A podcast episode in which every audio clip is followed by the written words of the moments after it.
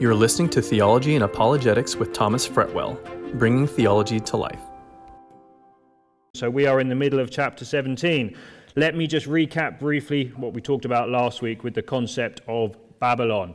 I first went through a few theories of how people identify this woman in the book of Revelation who is called Babylon the Great. If you remember, we talked about the common view from the reformers that the Babylon is the Roman Catholic Church. And of course, the Pope was the Antichrist, and this was a very common view for much of history. I believe it doesn't meet all the requirements of the text. We shared another view that Babylon the Great is simply a religious system, a coming together of all religions, like a one world religion that will come to the fore of history in the end times. And there's probably some truth to that. Some people said it was Jerusalem. I don't, believe, don't think that was right. And we went through all of these. I gave you some of their arguments and, and told you why. Really, I believe they all have a bit of truth, but they don't meet everything that we need.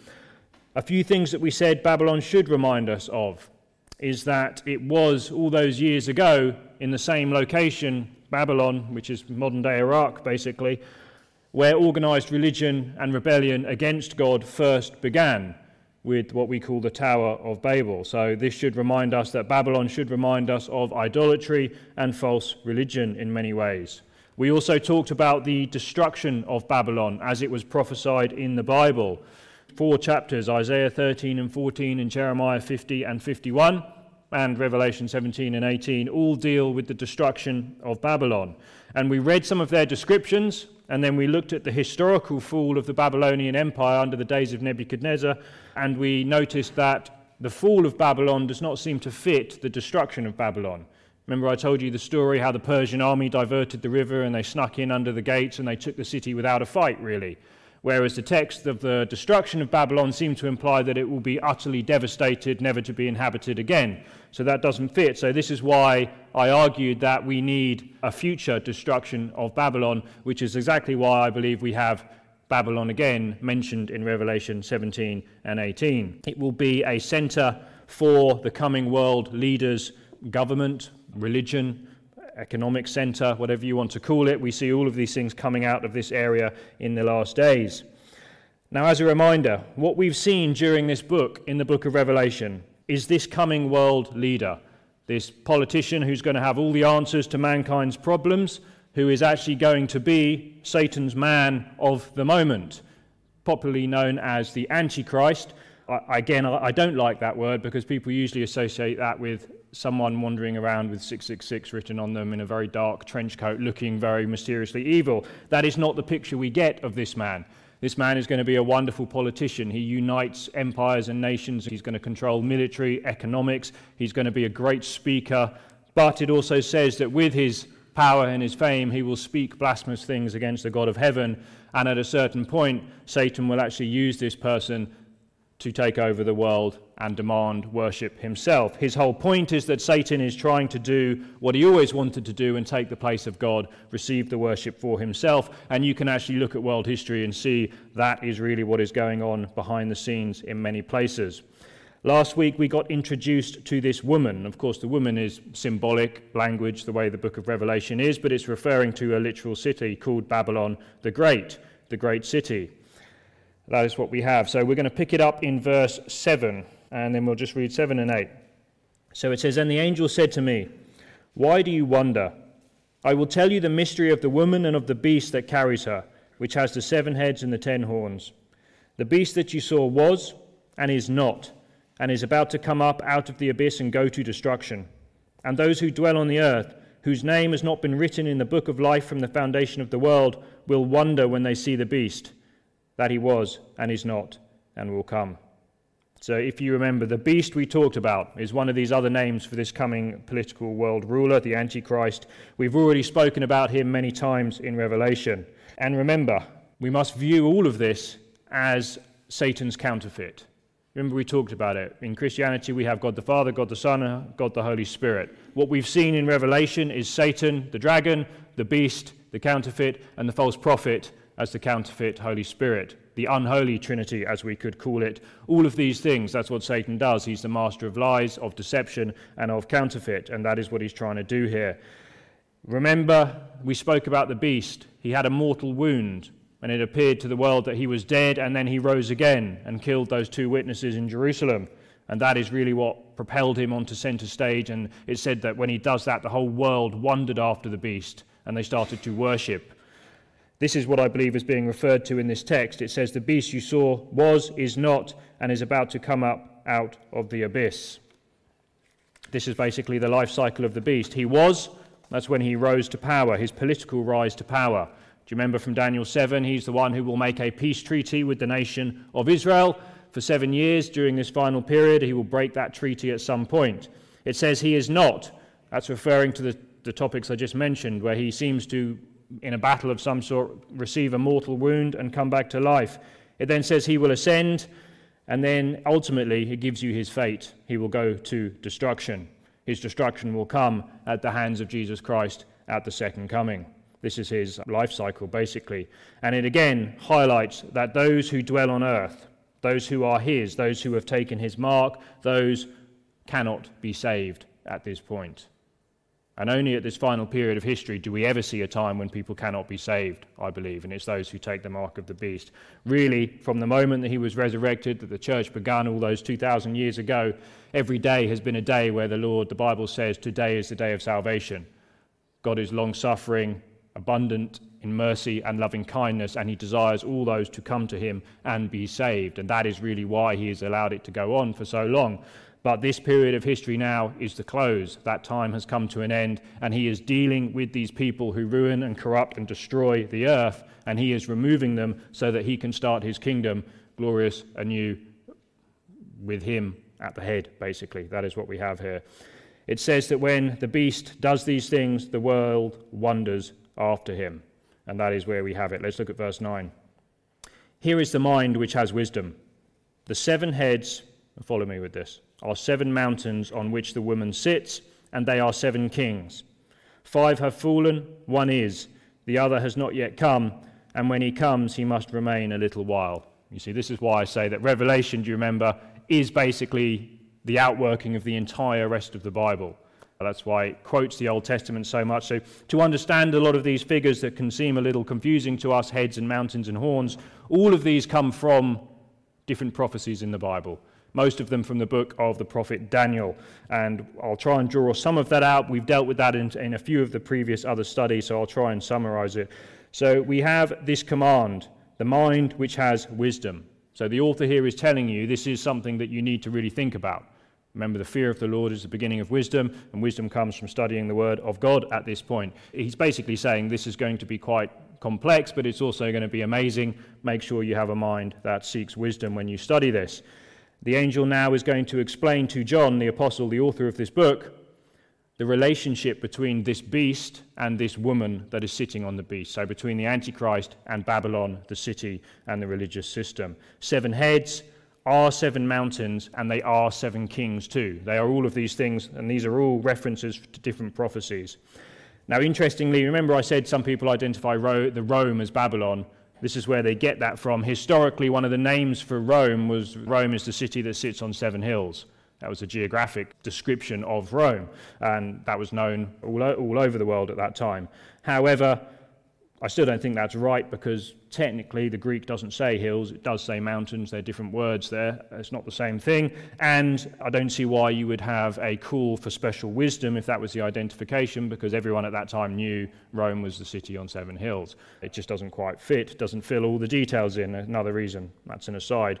More likely, this is drawing on the biblical and Jewish metaphors that are used in the Bible when it speaks of mountains.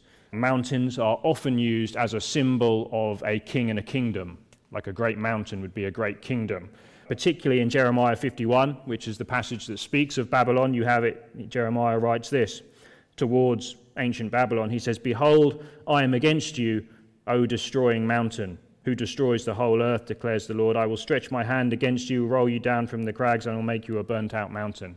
So he's referring to the empire of Babylon there as a mountain, as is often the case. Do you remember the very famous prophecy in Daniel chapter 2? Where, if you don't know, just let me fill you in. In Daniel chapter 2, which was a prophecy given about 500 BC before the time of Christ, during the days of Babylon, you have an amazing prophecy where Daniel is given the succession of historical empires that will fill that area of the world. And he takes us through these empires from Babylon to Medo Persia and onwards to Greece and then to Rome. And these are the prophecies. It's an amazing prophecy written hundreds of years in advance. But in that, he says, Daniel 2, verse 35, then the iron, the clay, the bronze, and the silver and the gold were crushed. Those metals are what he uses to speak of the different empires. That's explained elsewhere. He says they will be crushed and become like chaff, like the summer threshing floors. The wind carried them away so that not a trace of them was found. But the stone that struck the statue became a great mountain and filled the whole earth. And if I read on, I won't for the sake of time, it'll tell you that that great mountain that destroys all these other empires is Christ's kingdom.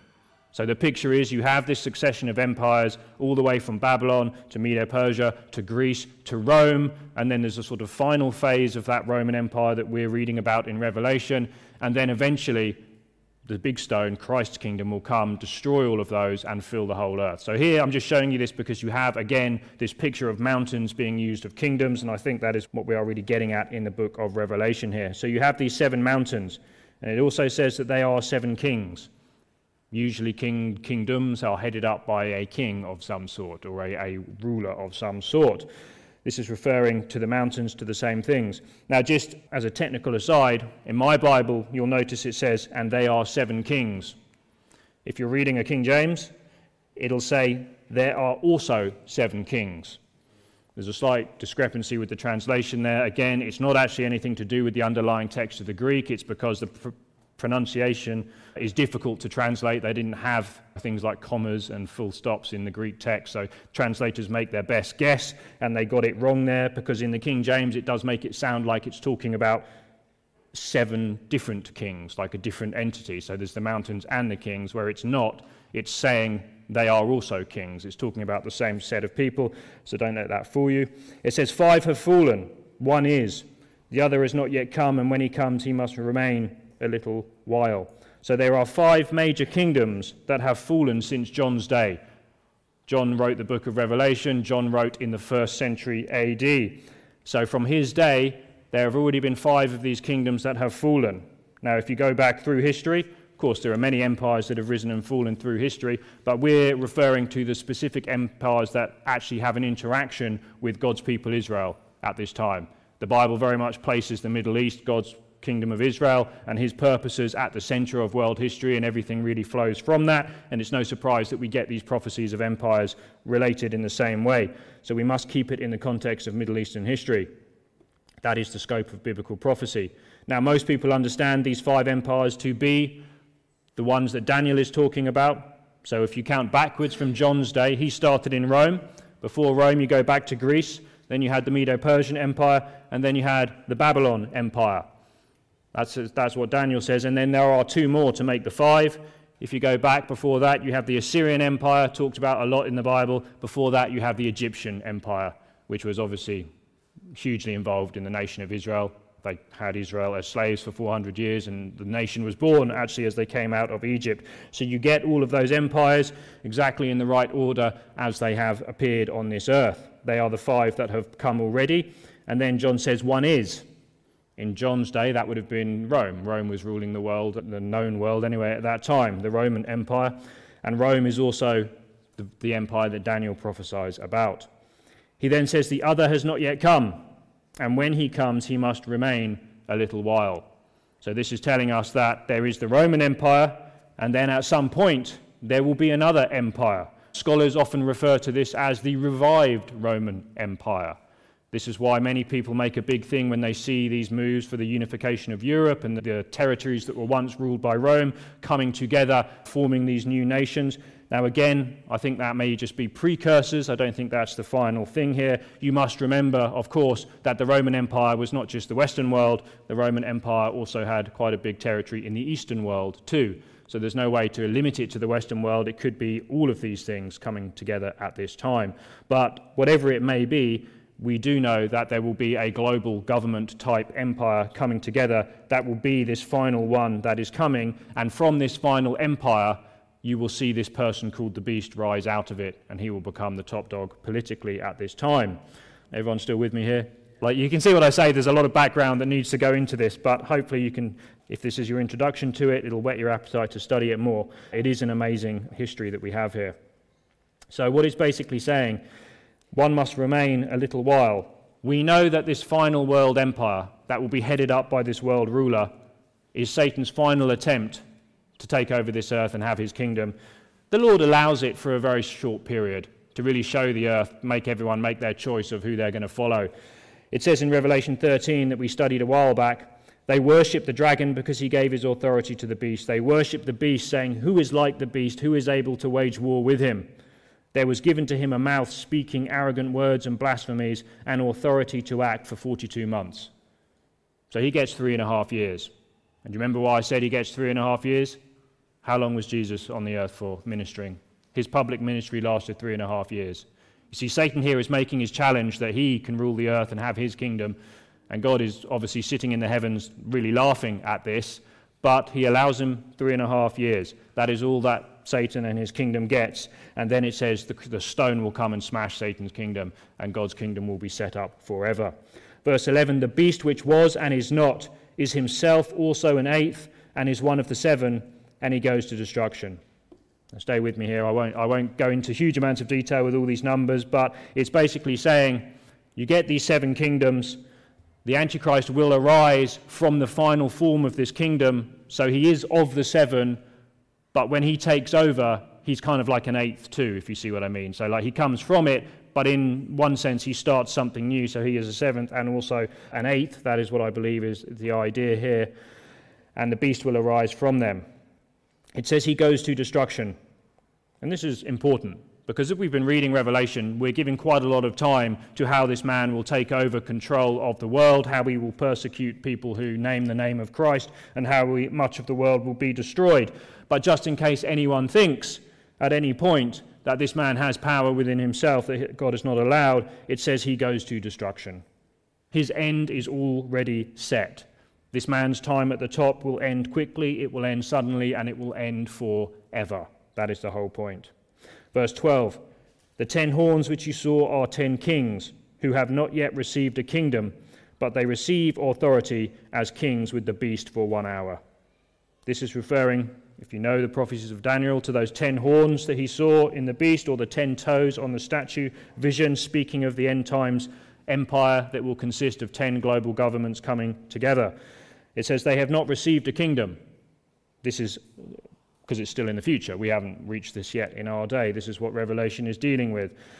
Daniel 7 As for the ten horns, out of this kingdom ten kings will arise, and another will arise after them, and he will be different from the previous ones. He will subdue three kings, he will speak out against the Most High, and wear down the saints of the highest one. What this is basically saying is, as this global government seems to come together that rules all parts of the world, and, and this is not something that's hard to imagine, many national movements today try and separate the world into different divisions and speak about who has control. Empires have always done that. But it seems just as they're getting to this point where these 10 leaders have world control, this one person called the Antichrist, this coming world ruler, will rise up above them and actually take control for himself, and he will be the undisputed ruler of the world at that point, on this earth anyway.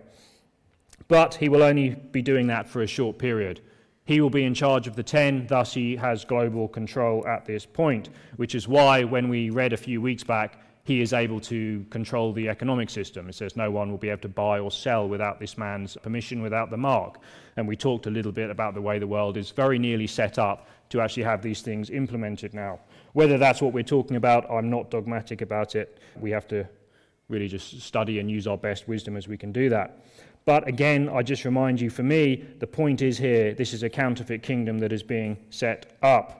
Just as the Bible teaches that Christ will rule in his kingdom and he will have his faithful people around the world ruling, the idea here is that Satan wants to be in charge and he has his servants basically ruling this earth. Satan is trying to copy what God has put in place. Verse 13, he says, These have one purpose they give their power and authority to the beast. This is the reason for what we have here. Their purpose, this government, this global system of government, is ultimately the catalyst for this world leader to take over and ultimately proclaim himself as God.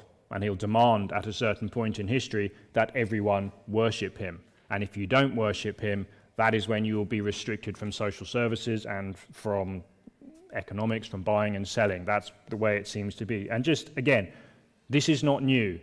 Remember, I shared with you many examples. The Roman government used to do this all the time. Unless you bow down and burn a bit of incense to Caesar, proclaiming him as Lord, you were not allowed to join the trade guilds. You're not allowed to enter and use some of their services. It's exactly the same thing going on. There are certain places in the world where this still happens today unless you bow down to the statue of the dictator. If you name the name of Christ in some countries today, you'll still suffer the same consequences. This is not something unusual, is what I'm saying. This is something that Satan has always tried to implement on this earth. It stands against Christ. That's the whole point. But at this period in history, he doesn't have any opposition.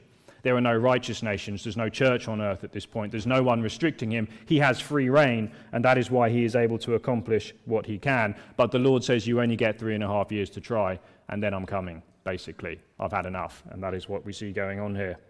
Let's look at verse 14. These will wage war against the Lamb, and the Lamb will overcome them, because he is Lord of lords and King of kings, and those who are with him are called the chosen and the faithful. Now, this is a wonderful verse here. You see, we've had these scenes of this Babylon, this kingdom of Babylon that is acting immoral with the kings of the earth, causing destruction, killing people, doing all these things, ruling over the empires of the earth. And now we have this little verse here. Just in case anyone is mistaken about who the real power is, about whose universe this is, about who is really in charge, you have verse 14 put in. They will wage war against the Lamb, and the Lamb will overcome them, because he is the Lord of lords and King of kings. Now, when it says wage war, this is referring back to what we spoke of in chapter 16, called popularly the final battle of history, the Battle of Armageddon. But that basically, Revelation 16 says the kings of the whole world will gather together for war of the great day of God Almighty. Now let's understand what, this, what is happening here. They're waging war against the Lamb. The Lamb is another term for Jesus Christ. Those who follow the beast at this time, that is someone who has made a positive decision that they do not follow the name of Jesus Christ at this time. They want to follow this world ruler, this man who has all the answers and solutions. But by doing that, they also have to admit that they're going to worship him as God. They raise him to that status, and through that, they're actually worshipping the one behind him, who is Satan. There is no doubt. They despise the Lamb and they despise his people. But in the bigger context of Revelation, understand we're seeing the end. This, we're so close to the end here. In chapter 5, if you can cast your minds back, we saw that scene in heaven of the sealed scroll of Revelation, which was in fact the title deed of the earth. In the ancient Rome, they used to have title deeds like that with seals on them, and only someone with the right authority could break the, break the seals. And you had this scene where people were weeping in heaven because there was no one worthy to open the scroll. And then the Lamb of God steps forward and it says, Stop weeping. The, lion of the tribe of Judah is worthy to open the scroll. And the whole point being that only Jesus Christ was the rightful owner of the earth. It was given to him originally, and only he can take back the title deed. The whole picture of history is that the earth was God's, he gave it to mankind. Mankind decided to rebel against God, and thus we handed it over to Satan, and you see his hand throughout history ever since. What we're having here now is that time where God has finally said to his son, I've had enough. It's time to go back and take back your kingdom and your earth. This is the scroll, this is your right, and he's coming back to do that. That is exactly what Revelation is about. Only the Lamb is found worthy to open it. Only Jesus Christ is the rightful inheritor of the earth. And he is going to redeem it back from those who are squatting on his earth, if you could say it like that, or people who are usurping his place on this earth. Like I said, he's allowed it because at this time the gospel is saving people every single day.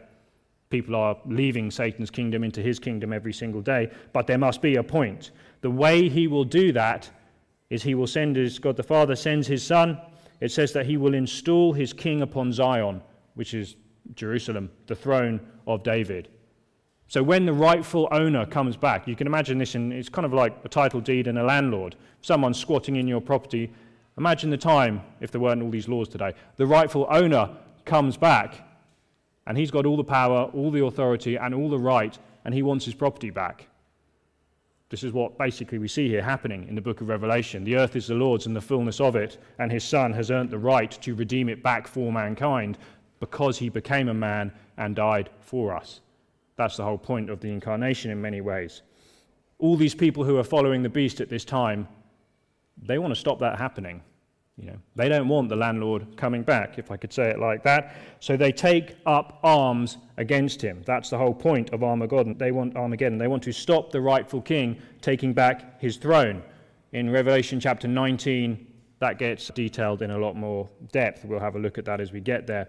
But it says the Lamb will overcome them. You see, there's no question, there's no wait to see who's winning. The Lamb overcomes them simply just an affirmation of victory that we have here, not even a shadow of doubt in the revelation here of what will transpire. The Lamb triumphs. And why?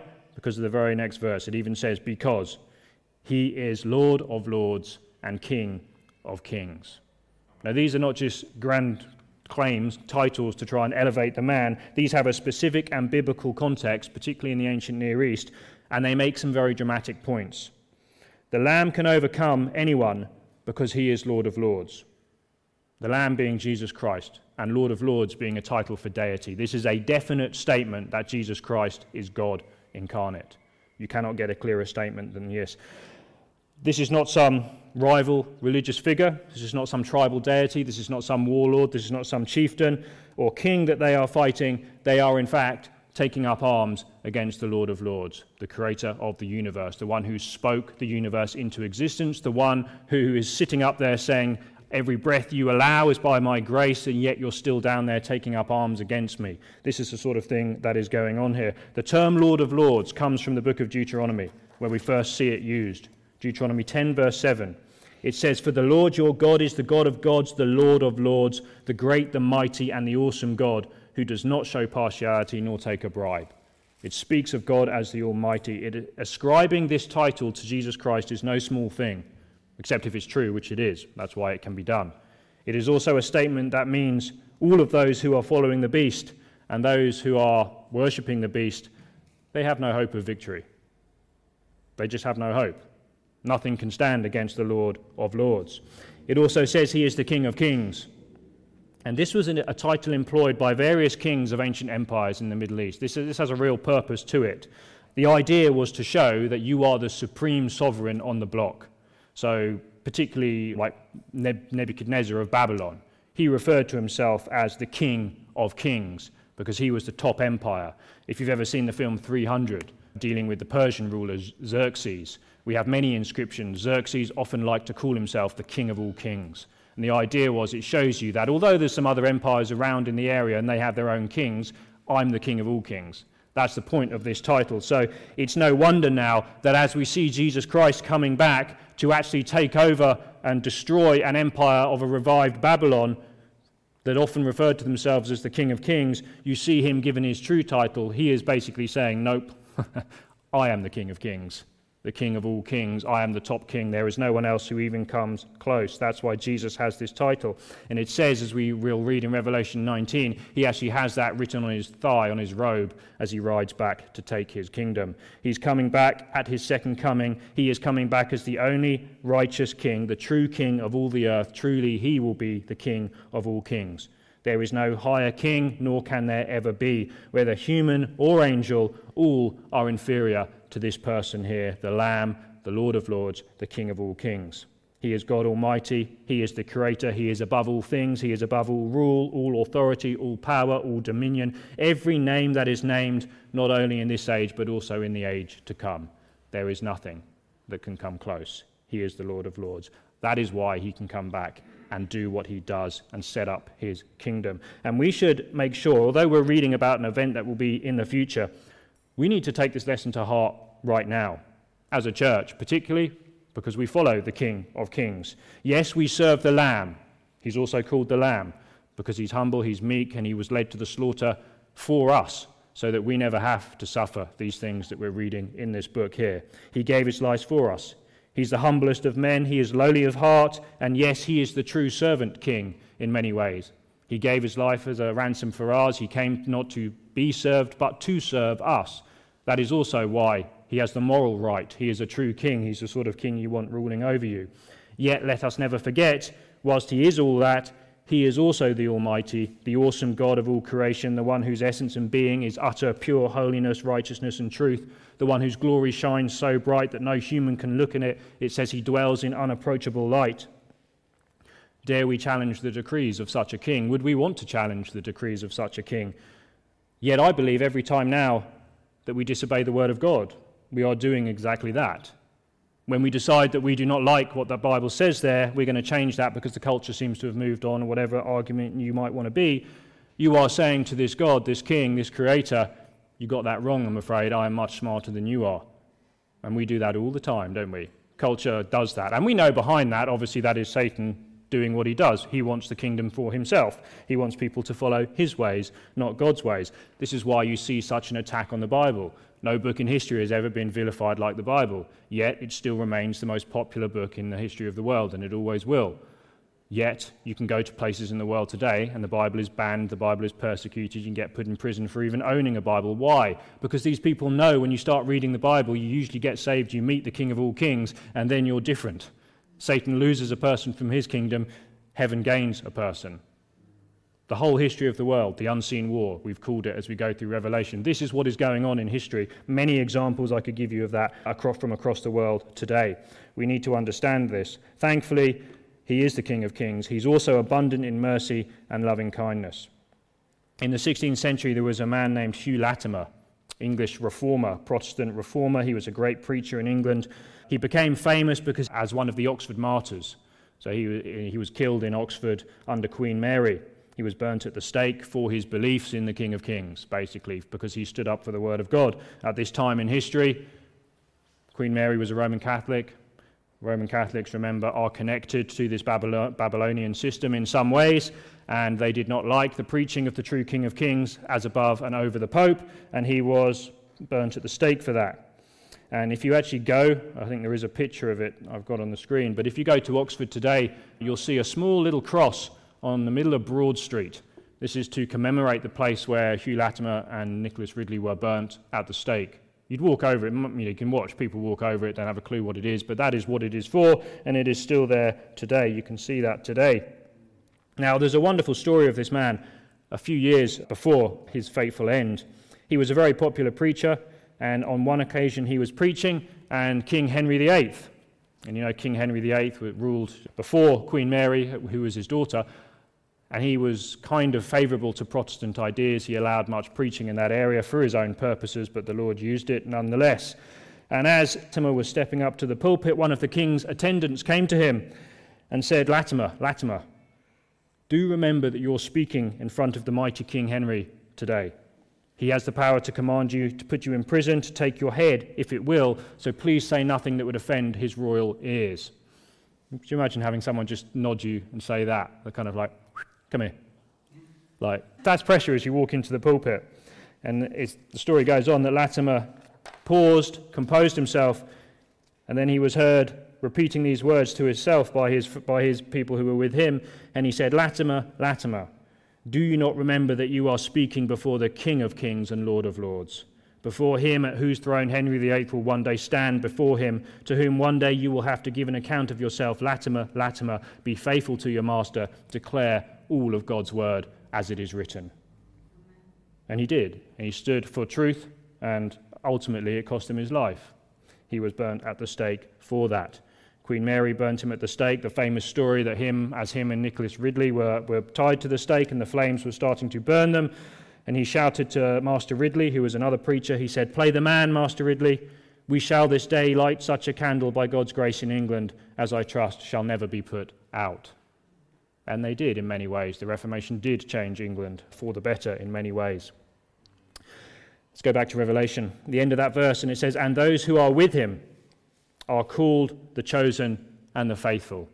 So, those who are with this King of Kings and Lord of Lords as he comes to destroy these people who are usurping his kingdom, he comes with his saints. And the reference, I believe, being described as called and chosen, that is speaking of Christian, that is believers, not angelic beings at this time, although they will be on the scene. And we know that at this time, so far, only the church age saints have received have been resurrected to be with Christ. What this is basically saying, when Christ returns at his second coming, his spiritual body, the church, that's why we're always referred to. The church is his body. He is the head, we are the body. We come back with him at this time. And I like that, the way it took them. Think about this. When Latimer was, was marched into the central square of Oxford and he was tied to a stake and he was burnt for his belief in the King of Kings, he probably knew that scripture. One day he would ride with the Lord to come back in the glory of the King of Kings and set up his kingdom on this earth. He knew that. And that is really what sustains these people, bringing justice and righteousness to the earth, following after the King of Kings. He knew that. He is Lord of Lords and King of Kings. Let's just finish up these last four verses. Verse 15 And he said to me, The waters which you saw where, where the harlot sits are peoples and multitudes and nations and tongues. And the ten horns which you saw and the beast, these will hate the harlot, will make her desolate and naked, and will eat her flesh, will burn her up with fire. For God has put it in their hearts to execute his purpose by having a common purpose, and by giving their kingdom to the beast until the words of God will be fulfilled.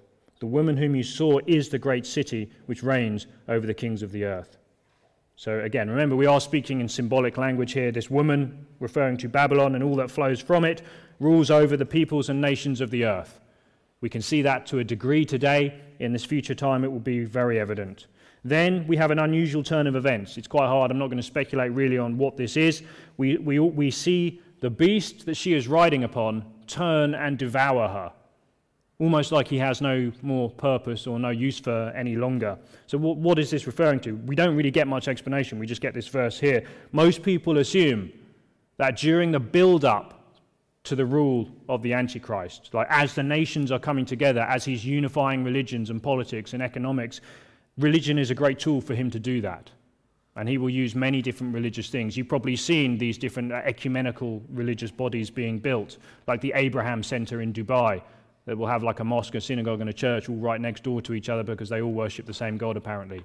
The, these sorts of things are, are useful. As Karl Marx said, religion is the opiate of the masses you can get people to do what you want. False religion, obviously, I'm referring to here.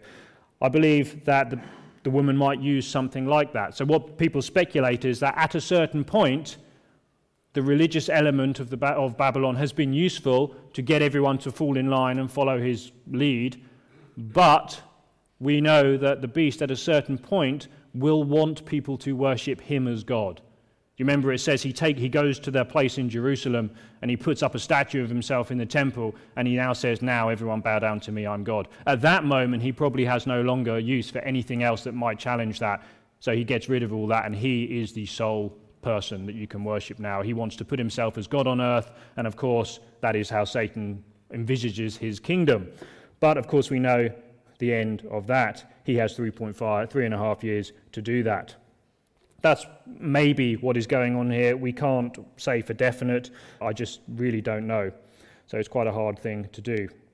Now, we are only speculating, but we can know, if you look at verse 17, that God is in control and the words of God will be fulfilled. The words of God will be fulfilled. All these things that I'm referring to you, these prophecies that I keep mentioning, many of them have already been fulfilled. And we've spoken about this many times. Most of them were fulfilled 2,000 years ago in the first coming of Jesus Christ. Prophecy usually speaks with reference to either his first coming or his second coming. You can go through history and you can see hundreds of them were fulfilled to the letter in his first coming. Therefore, you have very good justification to believe that they will be fulfilled to the letter in his second coming. Or else, how does he get one to work and not the other? You can't. He is God, he is in charge of history, he has ordained it this way. Everything will be fulfilled. Babylon will meet its end, and many, unfortunately, will choose to side with Babylon in this coming time. Billy Graham, the preacher, once said, I've been preaching repentance for 70 years. There are thousands of ministers of the gospel all over this planet preaching repentance this very hour, and most of the time the world has laughed in the face of the King of Kings. And that's true, isn't it? You ever preach the gospel to someone for them to, to mock you? They're not mocking you, they're mocking the King of Kings. What did they do when Christ was here on this earth? They spat in his face. And he allowed it, obviously, because he loves us. He wanted us to be saved. That's what he did for us. That is a true king. But they laugh now sometimes, whereas we weep for a broken and lost world. But here, what we're reading about in future, things are reversed. Babylon is destroyed. The Lord is pictured in heaven at la- laughing at man's attempt to take up arms against him. Psalm 2 says, He who sits in the heavens laughs, he scoffs at them. And then he will speak in his anger and terrify them in his fury, saying, As for me, I have installed my king upon Zion, my holy mountain. That's Christ, King of kings, Lord of lords, coming back to rule. So, as we shall see next week, when Babylon is finally destroyed, it is their turn to weep. And they're weeping for the destruction of Babylon, but yet we also see it's heaven's turn to rejoice. And all those who have been killed and persecuted by these people over the years will be rejoicing in heaven because they know the kingdom is about to arrive. So the question for us now is to make sure that we are among the right number and that we acknowledge Christ as Lord of Lords and King of Kings in our life now. That is the only sure way to be saved and enter his kingdom. Amen. You've been listening to Theology and Apologetics. This podcast is supported by your generous donations. To help us continue to bring you great content, please visit our Patreon site at patreon.com slash theology and apologetics. If you've been blessed by this podcast, please leave us a review and remember to connect with us on social media. For more resources, please go to theologyandapologetics.com. Thanks for listening.